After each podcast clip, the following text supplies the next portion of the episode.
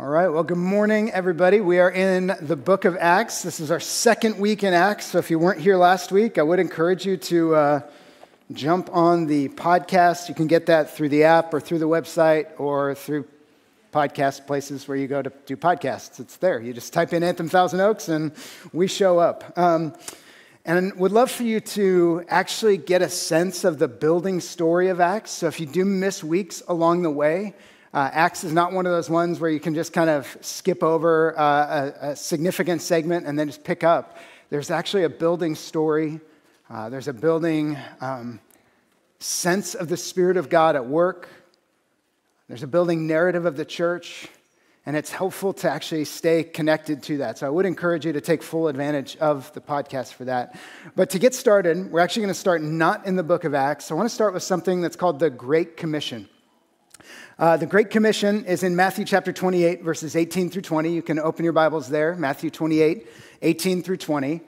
And it was given that title uh, by a 17th century theologian who saw the significance of what Jesus said in Matthew chapter 28 and started using this terminology or this phrase, the Great Commission.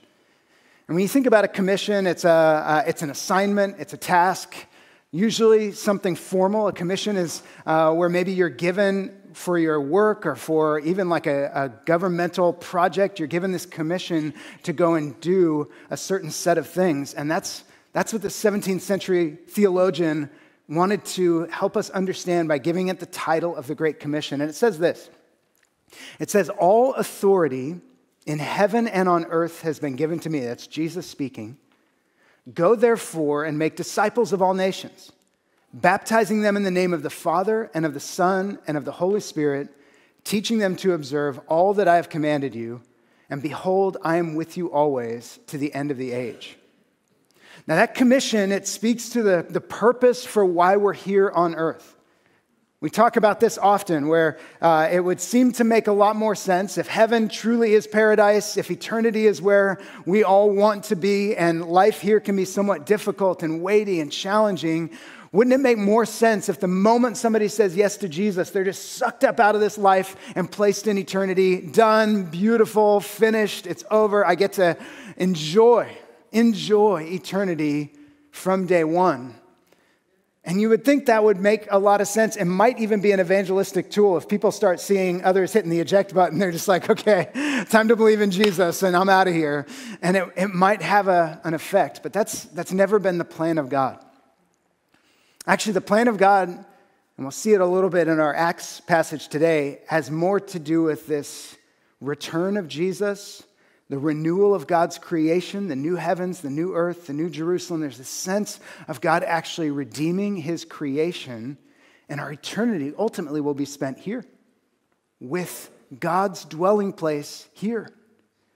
And so there's this sense now of God giving us a task, an assignment for our physical lives here in preparation for our eternal lives for all eternity. And that commission, that assignment, is to make disciples. Now, the idea of making disciples is the, the project of teaching people to obey all that Jesus commanded, starting to formulate our lives around the person and work of Jesus. What did he accomplish through his death and resurrection? What did he teach? How do we see the world now through the lens of Jesus as our rabbi, as our teacher, as our shepherd, as our king? His worldview becoming our worldview, his objectives becoming our objectives his heart and compassion becoming our heart and compassion. That's what it would mean to make a disciple. And that task is not just given to the people that were standing with Jesus in that moment, but that's one of the beautiful things of the book of Acts is we see each subsequent generation taking on the great commission as their own assignment. And it's not just a one generational assignment. They each take it on and say, "Okay, more, more, more, more." And what we get today in Acts chapter 1, verses 6 through 11, is we get another moment where Jesus gives this, this framing of our assignment, our task. He helps us understand what we are supposed to be doing with our lives. And this doesn't mean that we don't work that we don't have kids and raise them, that we don't get an education and we're not contributing to society. It doesn't mean that we vacate all of those vocations and focus solely on a singular purpose of making disciples. It's actually more as you go about the life that God has given you the vocation, the family, the community, the areas of influence. As you go about those things, you are to make disciples along the way. And Jesus speaks to that in Acts chapter 1, verses 6 through 11. So if you have your Bibles now, you can flip over to Acts 1 and let's read through this together. All right, so it says this. Uh, this is Luke writing. He says, So when they had come together, they asked him. So the they's a little bit ambiguous. Just think of a, a, grouping of disciples. 1 Corinthians 15 tells us Jesus appeared to around 500 of his disciples after his resurrection. So some grouping of that 500 people. So when they had come together, they asked him, Lord, will you at this time restore the kingdom to Israel? He said to them, it is not for you to know the times or seasons that the Father has fixed by his own authority, but you will receive power when the Holy Spirit has come upon you, and you will be my witnesses in Jerusalem and in all Judea and Samaria and to the end of the earth.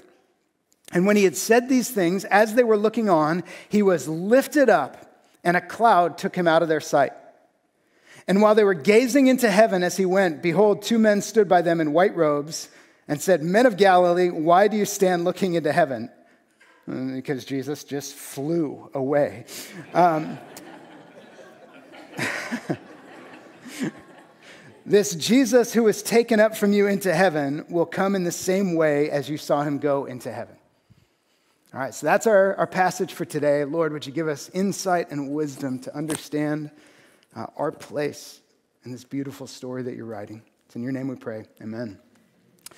All right, well, Luke starts off by sharing a question that the disciples had that many of the readers in that early first century might have had as well. Is it time for Israel to become the nation that rules over other nations? Now, sometimes 2,000 years later, we can look back on maybe it's the disciples and we just think, oh, those guys were such fools. Or we can look back on the Pharisees and think, how could they not get it? Or a question like this comes up and we just think, they still didn't understand.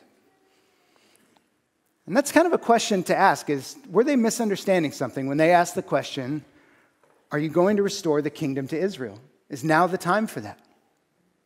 And the reality is, the Old Testament is full of this promise of God. Uh, Psalm 89, 26, and 27 is a great example of that. It says, He shall cry to me, You are my Father, my God, and the rock of my salvation, and I will make him the firstborn, the highest of the kings of the earth. Okay, so that's just one example of many, many, many, many examples where God speaks to the Messiah being uh, the King of Kings, the Lord of Lords.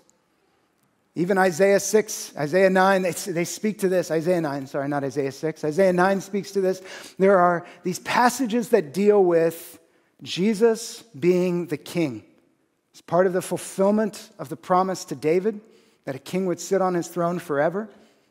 And so they're not crazy. And the reality is, even if you're formulating your doctrine and just thinking, okay, Israel is out of God's story, that would, that would be a bit of a mistake. If you go to Revelation chapter 21, I just want to show you something to see, even a picture of how heaven and eternity are communicated to John as he's witnessing this. Okay, so this is Revelation 21.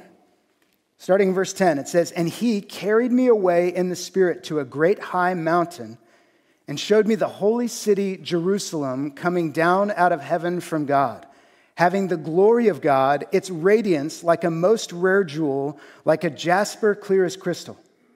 It had a great high wall with 12 gates, and at the, the gates, 12 angels, and on the gates, the names of the 12 tribes of the sons of Israel were inscribed.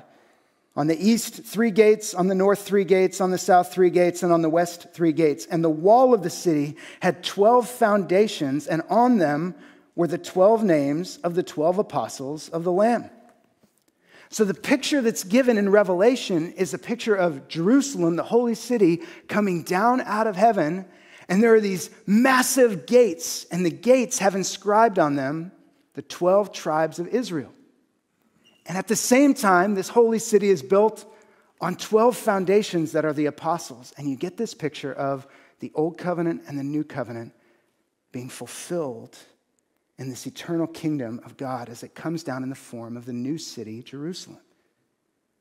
So, even thinking about, will you at this time restore the kingdom to Israel? They were a little bit off, and Jesus speaks to that and says, Look, that's way above your pay grade.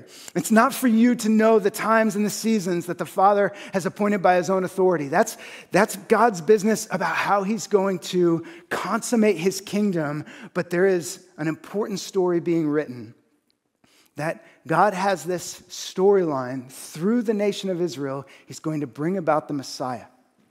And God continues to use the picture of Jerusalem, specifically the picture of Jerusalem, to articulate this future city where He will dwell with His people for all time. His presence will be among all of His people. So just know that the apostles and disciples and followers of Jesus that were asking this question, they weren't crazy for asking the question, but Jesus isn't harsh with them in His response. He said, It is not for you to know times or seasons that the Father has fixed by his own authority. So, one important thing for you to take away from this it is not for you to know times and seasons that the Father has fixed by his own authority. I, you may get caught up in people trying to figure out when Jesus is going to come again. I remember a bunch of years ago, there were all kinds of theories floating around about which world leader was the Antichrist and, and how the end times were going to begin. It's not for us to know the times and seasons that the Father has fixed by his own authority. That's not our place. That shouldn't occupy your efforts and your attentions. That's not your assignment. Sometimes it can be challenging to be told that that is above your pay grade or it's classified. we don't like hearing that in our pride. We, we like to think that we're more important than that, that we deserve to know. And this is Jesus telling his disciples it's not for you to know. But this is a very important but. So they ask a question Will you at this time restore the kingdom to Israel? And Jesus turns it around and says, But you will receive power when the Holy Spirit has come upon you, and you will be my witnesses. This is a really important transition where the disciples have watched Jesus for three years minister, heal, teach, do all kinds of work, miracles. It's, an, it's been an incredible season for them. There have even been moments where Jesus has empowered the disciples to go out two by two. They got to go out and they got to cast demons out. They got to see people healed. They got to actually participate in some of the same things that Jesus was doing. And they came back and gave a report. There was even a moment where they tried to cast out a demon and they failed. And Jesus told them, Well, that's the kind that can only come out by prayer and fasting. Come on, guys. But they've had these experiences of joining with Jesus in the coming of the kingdom of God. They've gotten to experience his power. Think about Peter climbing out of the boat and putting his foot on water, and he didn't sink. You think of the disciples with those loaves and fish and standing there with Jesus, troubleshooting how we're going to feed everybody. And then they start handing it out, and every time they tear off a piece of bread or give out a piece of fish, it just keeps multiplying in their hands. And then they go and they pick up all the leftovers, and they're sitting there thinking, look at all of this stuff. And they got to be agents of the power that went through them. So they haven't just been observers. But this is an important moment where Jesus is actually communicating to them. It's not for you to know the times and the seasons, that's, that's a different story. The restoration of the kingdom of Israel, put a pin in that. There's something else that's going to happen right now, and it involves you. You will receive power when the Holy Spirit has come upon you. What do you think of when you think of the word power? Mean, sometimes our brains might go to the abuse of power. There might be some challenges with the word power right now because it does have a, a, feel of how people might take uh, their position and use it for their own benefit and that kind of a thing. So maybe there's some baggage attached to the word power. But when you think of, when you think of power, the kind of power that Jesus is talking about, it's not positional. He's not telling his disciples that you're going to rule with an iron fist. You're going to have so much authority that people will do whatever you tell them. That's not what Jesus is telling his disciples. He's actually telling them something different, something more internal. You'll receive power when the Holy Spirit has come upon you. This isn't just positional authority, this is power that's actually God's power residing in you to work through you. Now, their brains would not have gone to places like power and authority because they would have actually experienced already the power of God flowing through them. They would have already gotten to see those miracle moments and those power moments that they got to participate in. And now they're understanding that Jesus is speaking to a new reality that they get to walk in. You're going to receive power when the Holy Spirit has come upon you, and you will be my witnesses. You'll be my witnesses. Now, this is an important word. The word witness is something that, uh, that is critical in our understanding of what it means to make disciples. Now, for this original crew, they had been physical witnesses of the resurrection. So they could go and tell people, I saw the risen Christ. And maybe you even look at a passage like this and say, well, it was different for them because they saw the risen Christ. And now we're in a generation of people that have not seen the risen Christ. And so this isn't our assignment anymore. We're not witnesses in the same way that the first crew of people were. But you start to see as the New Testament goes on, you even get to the end of 1 Timothy, and Paul's writing to Timothy, a person that never witnessed the resurrected Christ. He's a generation removed, maybe even two generations removed from an eyewitness to the resurrection. And Paul's telling him to testify and to do the work of an evangelist, to go and tell people about the risen Christ. So we know that this was not simply about being an eyewitness to the resurrection, that Jesus was empowering his disciples as eyewitnesses. There's still something different going on. Jesus is telling us that we have a job to do. This is our assignment. I want to take a brief moment and just talk about something called our missiology. Our missiology, our understanding of mission. Okay, when you think about mission, uh, missio, we've talked often about it, how it's the same word as the word apostolos. So missio in Latin, uh, uh, apostello in Greek, they mean the same thing. Sent ones. It's the idea of uh, being an emissary or a carrier of this truth. It's very important. But our missiology is our understanding of what is our purpose, what is our mission, what is our task, what is our assignment. So I want to take a few minutes and walk through our understanding of our assignment. So in John 20, 21, Jesus says, As the Father has sent me, even so I'm sending you. So Jesus will often call him the great apostle, the sent one. And then he then sends apostles. So the sent one sends. It's an important thing. We'll actually see this, uh, I guess I have this passage on there. We'll see this a little later in 2 Timothy 2, where Paul, an apostle, a sent one, tells Timothy, The things you've heard me say in the presence of many witnesses, and trust to faithful men who will teach others also. So the sent one sends. And it becomes the pattern of the New Testament that as the Father has sent me, even so I am sending you. So, for us as followers of Jesus, we see something like that and we start to understand that our mission comes from God through Jesus to us, that there is a purpose for our lives. And it is the same purpose that Jesus came here with. Now, Jesus had a unique task in his death and resurrection. Your death whenever it happens, could not have any of the effect that Jesus' death had because you're a sinner and your sin would only cover your own death, whereas Jesus was perfect and sinless and his death is once for all. His death covers the sins of all. It's different. We read through that in Romans. We spent a lot of time working through that just in our last series in Romans. If you'd like to go get the podcast from chapter 5, that would be a key place to go to for understanding the death of Jesus applying to all people. But Jesus' work to proclaim the kingdom of God, to set captives free, to make disciples, that same work that Jesus fulfilled has now been applied to us. As the Father has sent me, even so I'm sending you. We already looked at Matthew 28, go and make disciples of all nations. We're looking now at Acts 1 8, you will be my witnesses. 2 Timothy 2, the things you've heard me say, Paul says to Timothy, and trust to faithful men who will teach others also. 1 Peter 2 9, says that we're a, a, chosen race, a royal priesthood, a people for his own possession. It's beautiful. And then it says that we proclaim the excellencies of him who brought us out of darkness and into this marvelous light.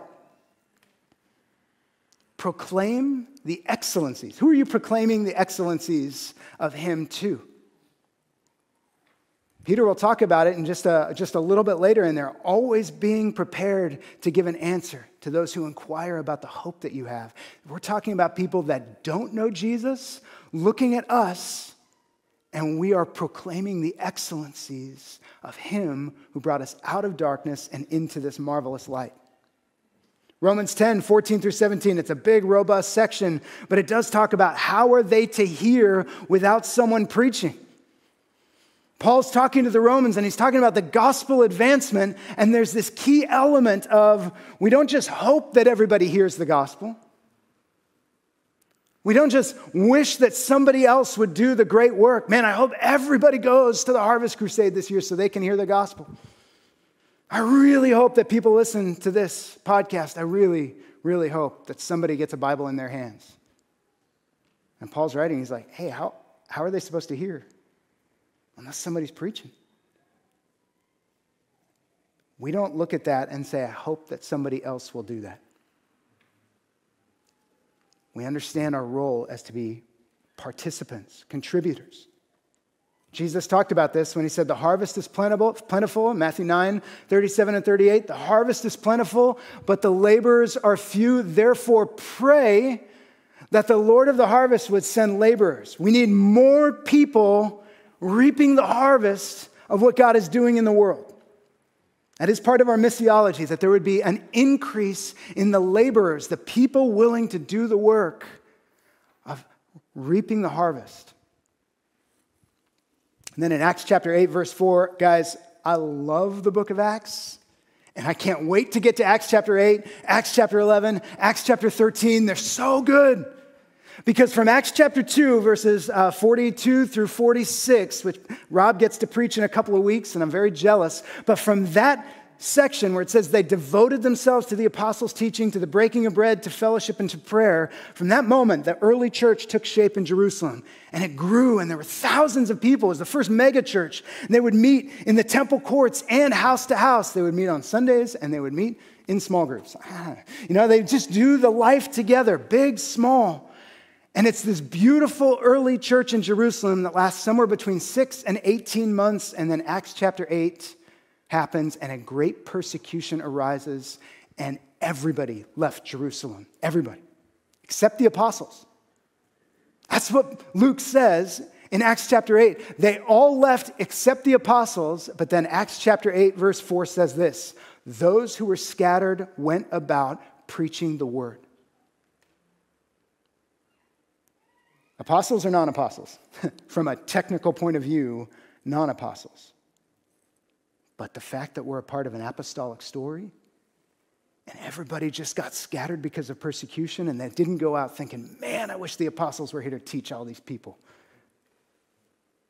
They went out preaching the word. I, I hope you've heard me say this before, and if you haven't, I'm going to say it again.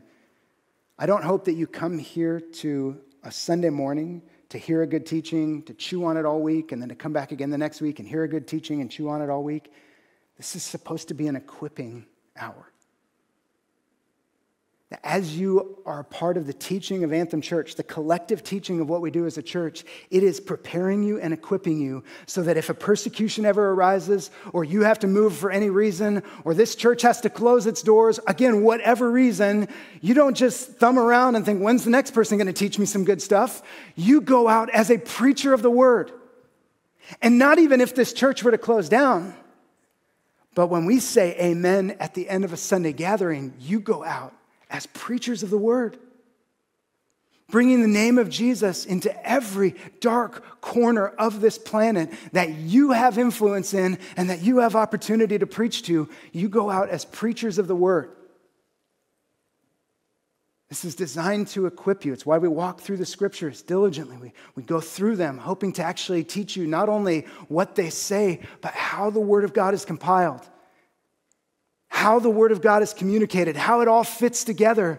Because those are the kinds of things that you get to preach when you go out and you have coffees with people, or you get the opportunity to go for a drive with somebody and just have a chat. It's an incredible opportunity for you to preach the word. And that's what you're here to do. That's our, our missiology. That's our understanding of the mission of all believers. At 1 Peter 2 9 says that you are a royal priesthood. That's why we, we kick so hard against the Catholic idea of there being priests and lay people, because Peter slams those categories together and says that every single follower of Jesus is now a royal priest. You get to function in that place, and this is why we use the phrase helping people find their way back to God. You have the message and the ministry of reconciliation according to 2 Corinthians 5. You are empowered to go out into the world and to facilitate reconciliation between people and God, their creator. That's what you're here to do. So you don't look to the priests or honestly to like clergy or professional pastors or staff people or evangelists that do big crusades. You don't look to them and say, when are they going to get their job done? You understand that it's my job. It's my job. Each and every one of us taking that on. Now, that is an impossible job to do. You are not capable. Super insufficient to do the job. And so am I. And that's why Jesus did not bypass the most important part of this statement he says, You will receive power when the Holy Spirit has come upon you, and you'll be my witnesses. When the Holy Spirit fills you, you have what you need to articulate the gospel. Now, there are some practices that are related to evangelism. Uh, show of hands, how many of you have at some point felt insufficient in an evangelistic moment talking to somebody about the gospel? Okay, great. Yes. From a practical point of view, I want you to understand that you have the power of the Holy Spirit in you and with you at all times, but many of us don't know what that means or how to tap into that in an evangelistic moment. And I just want to start with the most simple thing. If you know you're going to spend time with somebody that doesn't know Jesus, like you're on your way to work and you know you're going to have maybe one on one time with a coworker for a while, if you're a cop driving around with a partner, I don't know if you, you know, whatever it is, like whatever the time thing is that you've got extended time. A very simple prayer Holy Spirit, I know you're with me. Would you give me ears to hear and words to say that would help point this person to Jesus? As a simple starting point, you can begin to access the power of the Spirit that rests on you if you're a follower of Jesus by simply preparing yourself. Holy Spirit, would you work through me in this moment? Speak. Help me listen. Help me ask good questions.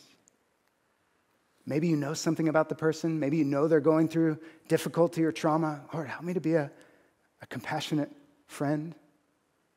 I'm going to point them to you as, as a source of comfort. But you use the Holy Spirit that is with you to step into those moments. Now, maybe you're like, okay, but I'm with unbelievers all the time. Great. Pray all the time. Honestly, that's what we need. We need the power of the Holy Spirit with each and every one of those people freshly. And I'll be honest, the, the power of the Holy Spirit is not just to witness, there is the power of the Holy Spirit also to fight for unity in the body of Christ, to actually cultivate trust in the body of Christ, to encourage and bless. So I pray that same prayer before preaching. I pray that same prayer before donut day with my kids a lot of the times. I pray that same prayer before family worship. Like that, that prayer is an important one to live by the power of the Spirit, not just for evangelism, but I'm telling you, there is a hunger for God to see that harvest yield, to come to Him. And He loves, He loves to fill us with his power, and we see it all through the book of Acts. So start there. You will receive power when the Holy Spirit has come upon you, and you will be my witnesses. Now, next thing Jerusalem, Judea, Samaria, the ends of the earth. So much has been made about this. Some people have tried to allegorize it, metaphorize it, whatever it is. Let's just talk about this. Jesus did give a sequence and a plan. Jerusalem, we saw it in the Bible Project video, the first seven chapters of Acts are focused on Jerusalem. Judea, Samaria, 8 through 12 are focused on Judea, Samaria. Ends of the earth, 13 through 28 and beyond, are focused on the ends of the earth. Now, Jesus very easily could have said something different. You'll be my witnesses in Jerusalem, you'll be my witnesses in Judea and Samaria, and you'll be my witnesses all the way to Rome if he wanted to communicate something more limited to the scope of that era. But Jesus was communicating something that was designed to go on in perpetuity. And so he uses the language of Isaiah, the prophecy of Isaiah, to say, to the ends of the earth. Jerusalem and Judea, Samaria. They're like, okay. He would have said Jerusalem. They're like, got it. He would have said Judea. Okay. He would have said Samaria, and they would have been like, no. And then he would have said ends of the earth and be like, what are you talking about? Like, that's, this would have upset their thinking, but it completely reformatted how these people lived their lives. Our location is no longer fixed, but we've been uprooted for the purpose of the gospel. And we start to actually move around this world to proclaim Jesus. Wherever the Lord says go, we go. Now, here's the thing I would believe I, wholeheartedly, if you're a follower of Jesus and you get a job reassignment, we were talking with a couple this week, he got a job reassignment from Omaha to Southern California. That was not his company.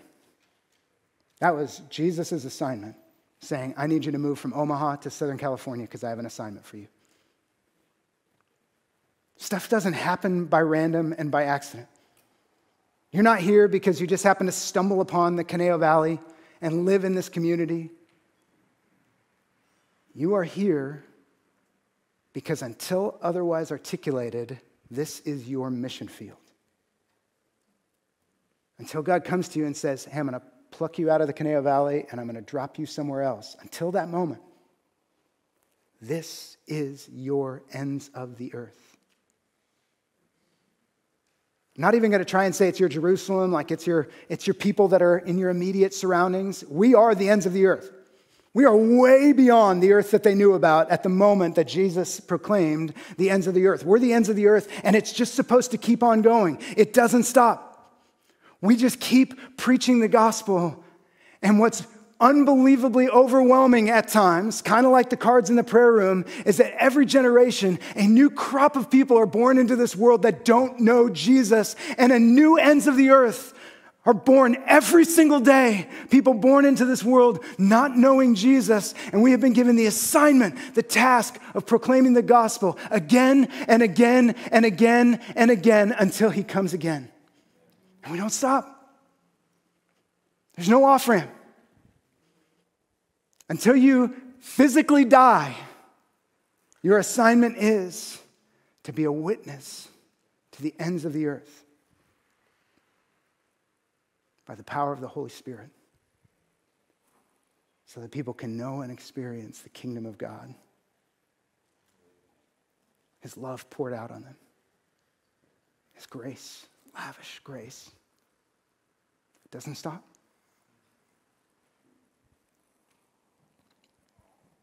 So then this great moment happens the ascension. Verse 9, it says, And when he had said these things, as they were looking on, he was lifted up, and a cloud took him out of their sight. And while they were gazing into heaven, as he went, behold, two men stood by them in white robes and said, Men of Galilee, why do you stand looking into heaven? This Jesus who was taken up from you into heaven will come in the same way as you saw him go into heaven. Now, a couple of really important things. Jesus promised that this was going to happen and that it did. A couple of passages, John 14. In my Father's house are many rooms. If it were not so, would I have told you that I go to prepare a place for you? And if I go and prepare a place for you, I will come again and will take you to myself, that where I am going, you may be also, and you know the way to where I am going. John 14 again, I will not leave you as orphans, I will come to you. Yet a little while, and the world will see me no more, but you will see me because I live, you also will live. In that day, you will know that I am in my Father, and you in me, and I in you. Again, John 14, great chapter. These things I have spoken to you while I'm still with you, but the Helper, the Holy Spirit, whom the Father will send in my name, he will teach you all things and bring to your remembrance all that I have said to you. There's this moment that's going to happen where Jesus says, I will not be with you in the same way, but the Holy Spirit is going to come upon you and I will be with you. That's why the Spirit is oftentimes referred to as the Spirit of Christ. I will be with you to the very end of the age. So Jesus' physical body ascends to heaven, and shortly thereafter, the Holy Spirit is given to the church. And that's what takes place in the ascension moment. And we get these two beautiful things that the angels fill in in that moment. First one, it's time to get going, don't just stand there. We're not just supposed to stand looking at the sky waiting for Jesus to come back. The Thessalonians were doing that. The Thessalonians stopped working and they would just wait for Jesus to come back. And Paul writes to them and says, Get to work. Guys, that's not how this works. Just get to work. There's, there's life to be had while we wait for the coming of Jesus. You don't just stop everything and wait for Jesus. You keep going, keep making disciples, keep going in your vocation until Jesus comes again. So the angels are there saying, don't just stand there. There's a job to do. And the second thing we get is Jesus will come back in the same way he left. In just a few minutes, we're going to take communion. Uh, Dad, where's the until the Lord comes again? Is that 1 Corinthians 11? Yes. All right. 1 Corinthians 11. Sorry, I didn't prep this. Hold, please. Okay. 1 Corinthians chapter 11 verse 26 says this, "For as often as you eat this bread and drink the cup, you proclaim the Lord's death until he comes." We have this wild thing that Jesus has given us in communion that's designed to help us understand that we exist in an era of time from his first coming to his second coming. That's when this assignment is valid.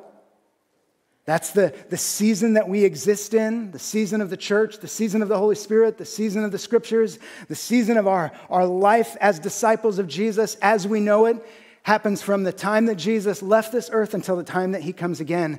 And that's signified by communion. Jesus gave us this thing to remember his death by. He gave the bread and he broke it and said, This is my body given up for you. He took the cup of the new covenant in his blood and he, and he drank it. He said, This is my, uh, this is the, the new covenant in my blood. Do this in remembrance of me. And he gave us this picture of Jesus' body and his blood that we're supposed to participate in until he comes. And the picture that we have is that each and every one of us are supposed to live with the expectation and anticipation that Jesus Christ is coming again, but that we have a task and an assignment to do now. We live full of hope that this is not the end, but also full of power for the assignment that we've been given for today. When we take communion, it does this crazy thing where it points us back to the finished work of Jesus and it points us forward to the second coming. We take it very seriously because it represents our sinfulness and what was needed for us to be washed clean. But we also take it very hopefully because it represents the season between Christ's first coming and his second coming. And we anticipate, we wait for the coming of Jesus. So I'm going to pray for us. We're going to respond worship. We're going to have our prayer teams up here. We'll take communion um, and we'll take offerings. So let's pray together. Father, we love you. We praise you and we thank you for the good work that you're doing in each and every person in this room. Lord, I believe you're doing work even in those that are not yet followers of Jesus. You're, you're stirring them up and inviting them to hear, to taste and see that you are good. And I pray even today, Lord, that there would this, just be this excitement and anticipation of the goodness of salvation. So, Lord, we pray as we are filled by your Spirit, that you would empower us to go as witnesses.